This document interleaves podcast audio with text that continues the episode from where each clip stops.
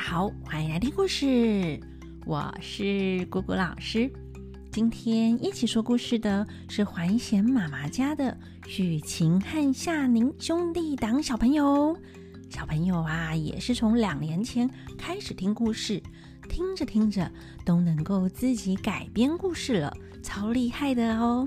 那许晴和夏宁编的故事真的很有趣哎，姑姑老师边看边笑。让我念一小段哦。有一只长毛象和一只鼠妇，它们很顽皮。出门散步时，被蜘蛛精结的网给粘住了。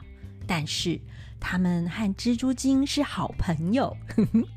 那蜘蛛精回来了，就立刻把它们解开。长毛象告诉蜘蛛精：“你的蜘蛛网上有一只苍蝇，快去吃它。”这时，苍蝇现出原形，原来是孙悟空。果然有认真听故事哦。大家还记得孙悟空什么时候有变成苍蝇过吗？嗯，对付独角四大王时，孙悟空来到了金洞洞口，摇身一变，变做个小苍蝇，身躯小似花心，手足比毛更粗，星星眼哭明明。那红孩儿的时候啊。也有变成苍蝇去查探消息，斗金银角时也变成苍蝇，停在灵力虫和金细鬼那两个傻不隆咚的小妖怪身上偷听。大家可以想一想，孙悟空还有变成什么昆虫过哦？谢谢许晴和夏宁跟我们分享这么好玩的故事。大家也可以自己来改编故事玩哦。还有，别忘记把我们的最后一句台词给录下来，email 寄给姑姑老师，我们就可以一起来完成故事喽。那今天就继续来讲《西游记》的故事。今天要讲的是小雷音寺下集。上一次讲到孙悟空被合在金牢里，左拱右撞都出不去，他的身体变大变小，这金牢也跟着变大变小，没有缝隙，钻了半天也钻不出一个洞来。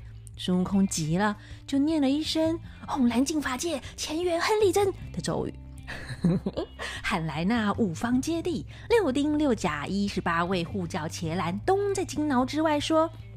大圣啊，我们都在保护着师傅，不让妖魔伤害。你又喊我们做什么啊？孙悟空说：“我那师傅不听我劝告，就弄死他也不亏啊！你们快点做法，把这个脑把掀开，放我出来，再来救师傅。这里面啊，又黑又闷，满身暴躁，闷杀我也。”所有的神仙们就开始试图掀开金挠。但怎么都别想动得分毫。金头接地说：“大圣，这挠拔不知道是什么宝贝，连上带下合成一块。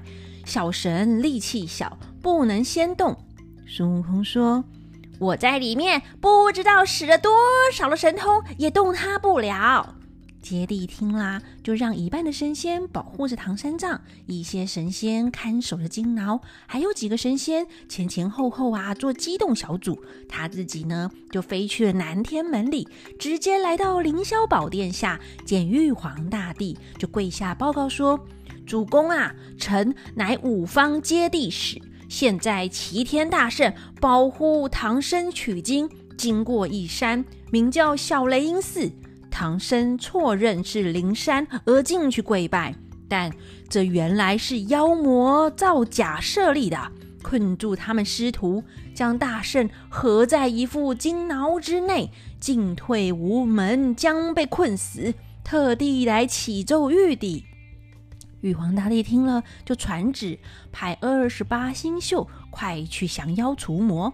那二十八星宿神仙不敢耽搁，马上就和接地出了南天门，来到了这小雷音寺山门之中。已经啊，都是半夜了。那些大小妖精们因为抓到了唐僧，老妖王犒赏了他们一顿，都各自去睡觉了。那二十八星宿神仙们不惊动那些妖精啊，都到了这个金牢之外，对孙悟空说：“大圣。”我们是玉帝派来的二十八星宿，到这里来救你。孙悟空听了就开心的说：“太好啦！你们你们赶紧动兵器，打破这个金挠，老孙我就出来啦！”但二十八星宿神仙们说：“我们不敢打，这东西是魂金之宝，要是打了，一定会声音响亮。到时候声音一响，惊动了妖魔，就更难救大圣了。还是等我们用兵器撬开它。你那里只要见到有一点点光，就赶紧走。”孙悟空回答：“好，就照你们的方法。”你看他们用枪的用枪，使剑的使剑，拿刀的拿刀，举斧头的举斧头，扛的扛，抬的抬，掀的掀，撬的撬，弄了老半天，大半夜啊，动过去了，还是一点也不动，就像是铸成了完整实心的一样。孙悟空在里边东张张，西望望，爬过来，滚过去，都别想看见一点点的光亮啊！真是一点希望都没有啊！那其中一个神仙亢金龙说：“大圣啊，你先别急，我看这个宝贝一定是个如意之物哦，就像是如意金箍棒啊，可以变长变短，变大变小。”那他继续说啦：“也能够变化，你在那里面，在那个合起来的地方，用手摸着。”等我啊，使着脚尖拱进来，你就可以变化了。再找缝隙脱身。孙悟空照他的话，真的在里面乱摸，那亢金龙就把身体变小，那脚尖啊就像个针尖一样，顺着金挠合缝的地方伸长进去。可怜他用尽了千斤之力，才能够钻进去里面。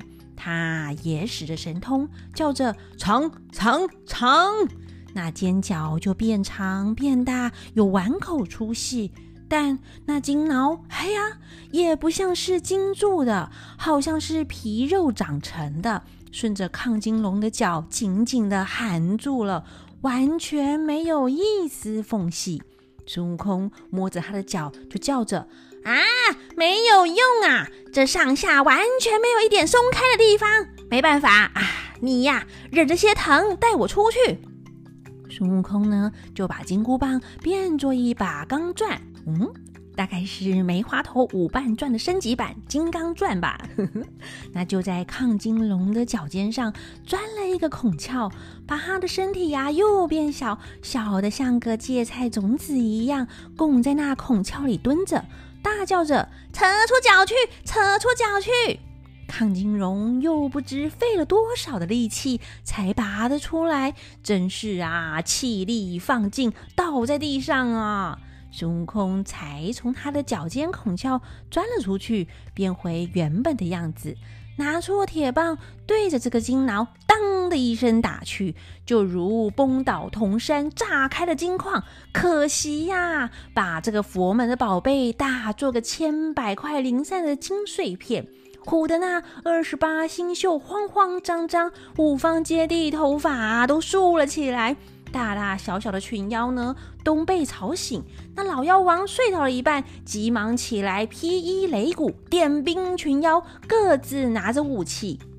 这个时候啊，天都要亮了，所有的大小妖精一涌而来，赶到宝台之下，只看到孙悟空和众神仙们都围在这个破碎的金牢之外。老妖王吓了一大跳啊，就命令小的们关紧前门，不要放人出去。孙悟空一听，就和众神仙跳上了云头，飞到了高空。那妖王收了碎金挠，让小妖列队站在山门外。妖王啊，心怀怨恨，把我的金脑打破了，当然会怨恨啊。那他只好亲自上场，使着一根短狼牙棒，走出了阵营，大叫：“孙悟空是好汉的话，就不可以远走高飞，快快快快上前，和我交战个三回合！”哎，如果你是孙悟空，会留下来吗？姑姑老师的话，当然是先走再说啊。反正我也不是好汉，我是小女子啊。但孙悟空呢，就忍不住哎，带着众神仙降下云头，准备要和妖王开打啦。那这个妖王长得什么模样呢？只见他蓬着头，勒着一条扁脖金箍，光着眼，两条浓浓的黄眉毛，擦擦。哦，这边啊，大家知道“擦擦”是什么意思吗？好，就是黄眉毛呢都竖起来，刺刺的。那悬鼻胆，鼻子啊很大，悬在脸上，鼻孔呢也大大，四方口，牙齿尖利，穿一副扣结连环铠，哎，有护身铠甲耶。那勒着一条丝带，脚踏乌拉鞋一对，手持狼牙棒一根。他的体型呢像野兽，哎，又比野兽小只一点，长相啊像是人，但又不是人。孙悟空挺着铁棒大叫：“你呀是个什么怪物啊？胆敢假装是佛祖，侵占山头，虚设小雷音寺！”那妖王说：“哼。”你这个猴儿也不知道我的姓名，所以才来冒犯我仙山。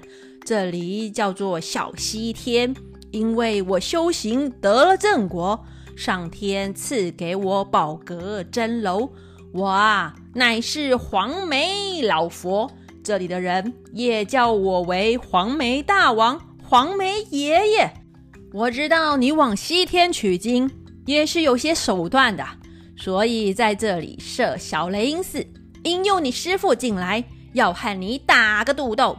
如果斗得过我，就饶你师徒，让你们继续续七天；如果不能够赢我，我就把你们都打死。等我去见如来取经，也来修个正果。孙悟空就笑着说：“妖精，不必说大话，既然要斗斗。”快快快快上来吃我老孙一棒！那妖王喜滋滋，使着狼牙棒抵住这一场好杀。两条棒不一样，说讲起来有形状，一条是短软佛家兵。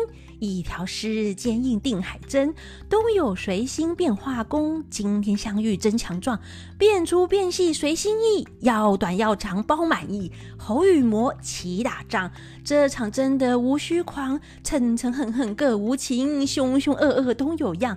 那一个当头手起不放松，这一个啊架丢劈面难阻挡，棒来棒去两相迎，都嘛是为了唐三藏啊。他们斗了五十回合，不见输赢。那山门口啊，敲锣打鼓，众妖精们摇旗呐喊。哎，打架的时候也是要有啦啦队啊。但孙悟空这边呢，也有二十八星宿天兵，共五方揭谛众神，各自都拿着兵器，吆喝一声，把那魔头啊围在中间。哦，这是要群殴哎，不是当啦啦队啦。那吓得那个山门外的群妖难打鼓，战兢兢，手软不敲锣。老妖王啊，一点也不怕，一只手使着狼牙棒架着众神仙，一只手呢去腰间解下一条旧白布搭包。往上呢，咻的一抛，哗啦一声响亮，把孙悟空二十八星宿与那五方揭谛众神仙们一大包都通通给装了去，扛在肩上，拽不回去。众小妖啊，个个欢欣鼓舞，得胜而归。老妖王叫小的们取了三五十条绳索，解开大包，拿一个捆一个，一个个啊都骨软筋麻，皮肤干扁发皱，通通捆了，抬去后边，不分好歹，全部都丢在地上。妖王又命人安排宴席，痛快的畅饮，庆祝得胜。这一场庆功宴，妖精们吃吃喝喝，直到了天黑才散会，各自回去睡觉。早知道呢，孙悟空就不该回头去打斗，先逃走再做打算就好啦。现在啊，连同那些来帮忙的神仙们都一起被抓了，好惨啊！那孙悟空和众神仙们被捆绑到了半夜，忽然间听到。嗯，有哭泣声，会是谁的哭泣声呢？欲知后事如何，且听下回分解。那我们就下回分解喽，拜拜。